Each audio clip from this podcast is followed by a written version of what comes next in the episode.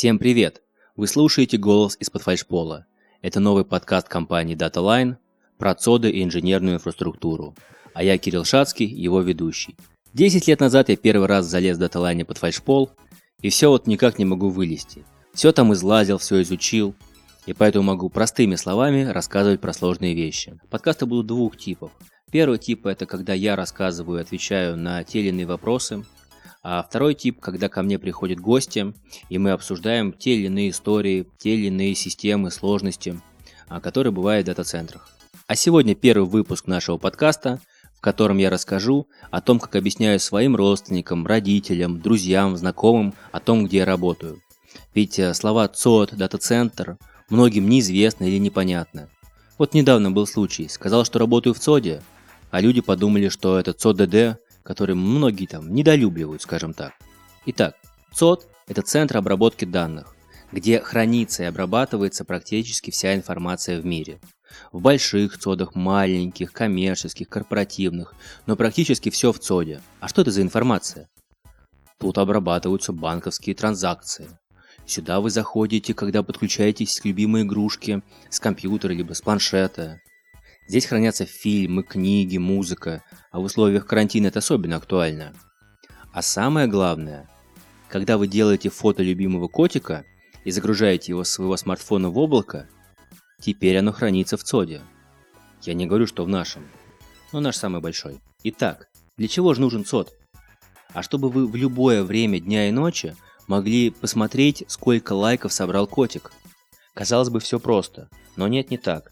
Целый ряд инженерных систем, правильно построенных и зарезервированных, обеспечивает доступность фотографий котиков. При резервировании я писал отдельную статью, почитайте ее на Хабре, получилось очень хорошо. Итак, что это за системы? А первая система – это система электроснабжения. К нашим цодам подводится минимум два луча электропитания от города. Дальше идет линейка дизель-генераторов, также потом по двум лучам питания источники бесперебойного питания, и также по двум независимым трассам электричество попадает в стойку, в которой установлены сервера. Соответственно, сервер подключается к двум лучам питания. Итак, если пропадает город, идет сигнал на запуск дизель-генератора. Дизель-генератор запускается за 30-35 секунд. Пока он запускается, весь дата-центр запитан от источников бесперебойного питания, соответственно, от их аккумуляторов. Вот, когда дизели раскрутились, вышли на свою мощность, а, питание ЦОДа переходит на дизеля. И дальше уже могут работать бесконечно. Максимально у нас было, наверное, двое с половиной суток, когда была серьезная авария в городе на трассе, нас отключили по одному лучу питания, мы перешли до дизеля и спокойно себе двое с половиной суток э, работали. Это, кстати, было зимой, за это время место, где выхлоп э, дизелей, э, там растаяли сугробы и была зеленая трава. Прям как в сказке про 12 месяцев, везде снег, а у нас, э, а у нас весна. Так, ну с электричеством более-менее разобрались.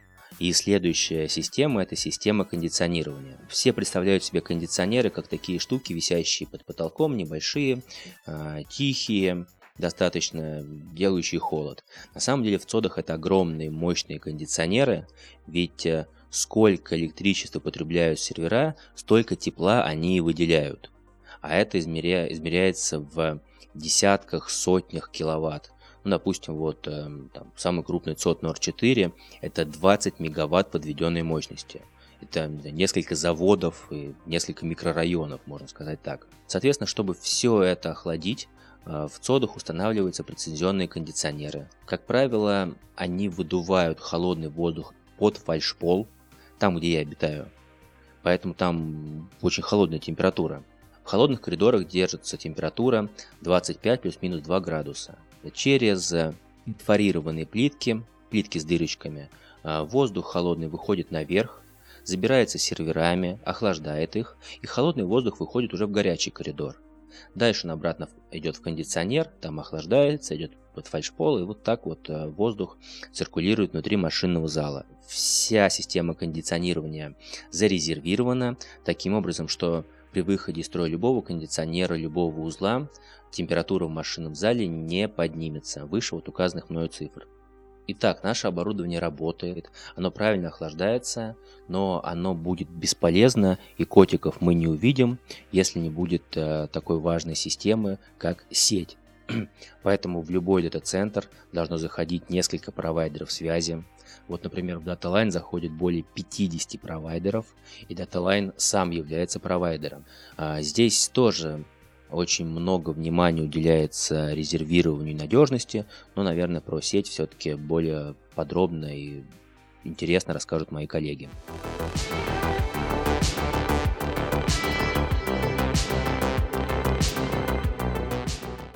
Так, хорошо, мы определили, что электричество у нас есть, сервера охлаждаются, в помещении одинаковая температура и есть доступ.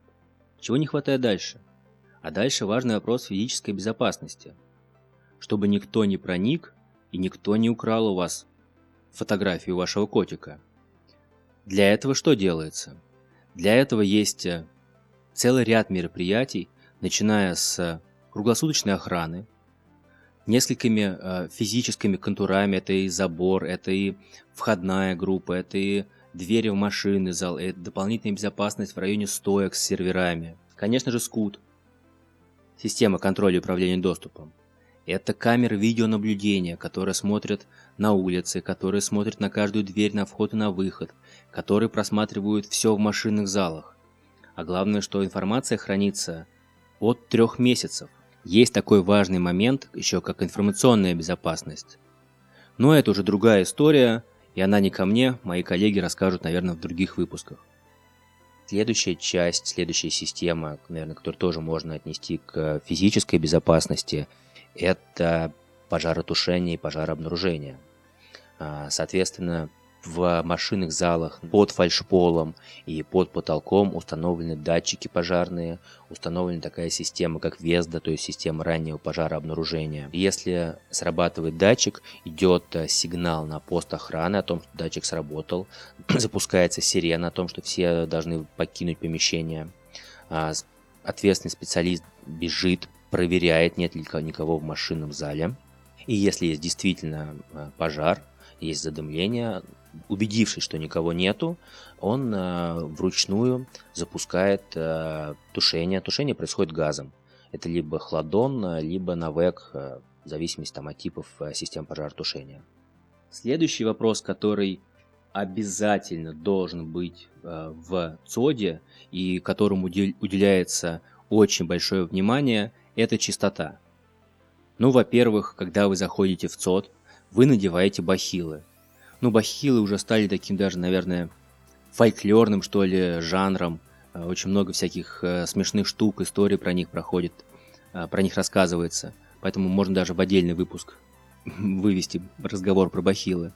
Дальше запрещено заходить в помещение марзалов, где хранятся, где работают сервера в куртках. Запрещено проносить туда оборудование в коробках, поэтому они распаковываются заранее. Также происходит постоянный клининг цодов, как плановый, так и внеплановый, когда проходят какие-то работы.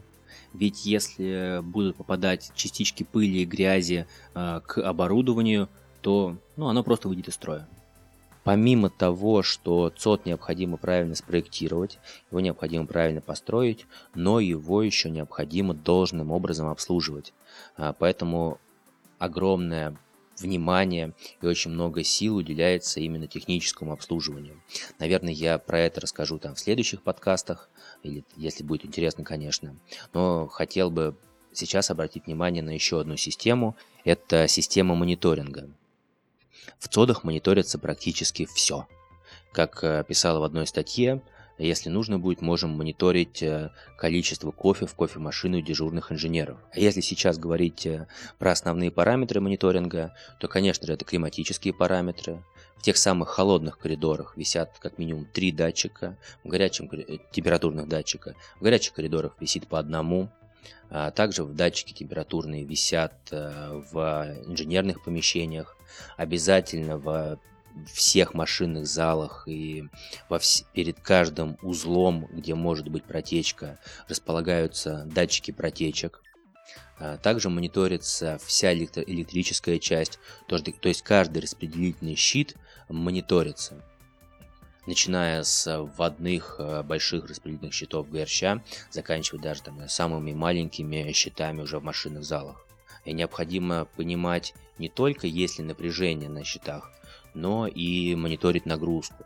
Ведь, э, как я говорил, электричество зарезервировано по системе 2N, то есть два луча питания. И нам нужно понимать, что мы не, перегрузили никакой щит.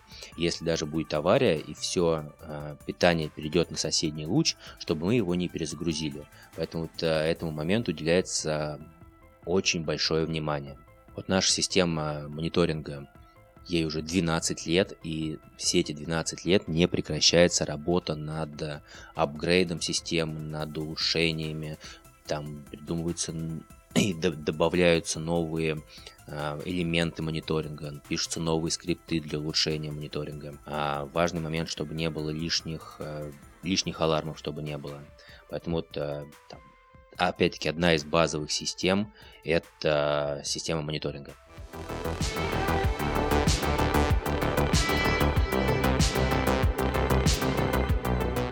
Так, э, как мог, простыми словами рассказал про то, что делается в ЦОДах э, для того, чтобы вы могли всегда посмотреть фотографию котика. Давайте еще раз э, подытожу.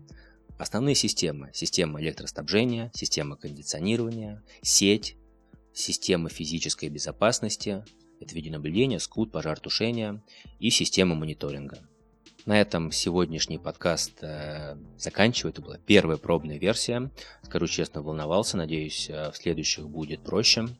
Э, в следующем выпуске э, хочу рассказать про историю цодов Data Line. Не, даже не самих цодов, а зданий, в которых они были построены. Например, Э, на ЦОД на Боровой расположен в старом здании еще дореволюционно, в котором были разные заводы, но об этом подробнее потом расскажу. А также интересные байки, легенды про внутренние названия ЦОДов. Например, почему бесконечность называется бесконечностью. С вами был подкаст «Разговоры из-под фальшпола». Я его ведущий Кирилл Шацкий. Подписывайтесь на нас в любом удобном приложении, ставьте лайки в iTunes, конечно же оставляйте отзывы, ну и если какие-то темы особенно интересны, пишите, постараюсь про них рассказать. Конечно же, репосты в Фейсбуке, в любых социальных сетях. Да, кстати, у нас есть э, а, чатик в Телеграме, называется чат салатовой телеги, в котором я и мои коллеги отвечаем на вопросы. На вопросы про ЦОДы, про виртуализацию, про информационную безопасность, про сеть. Поэтому заходите, подписывайтесь туда. А, мы стараемся достаточно оперативно и подробно отвечать на все вопросы. Да, ну и у нас не только мой подкаст про ЦОДы и про работу, есть еще подкаст э, Тани Лазаревой, в котором она приглашает в гости наших коллег, э, и они рассказывают про свои хобби. Вот уже было два выпуска. Э, первый про стюардесс, второй про человека-оркестр, поэтому слушайте тоже очень интересно.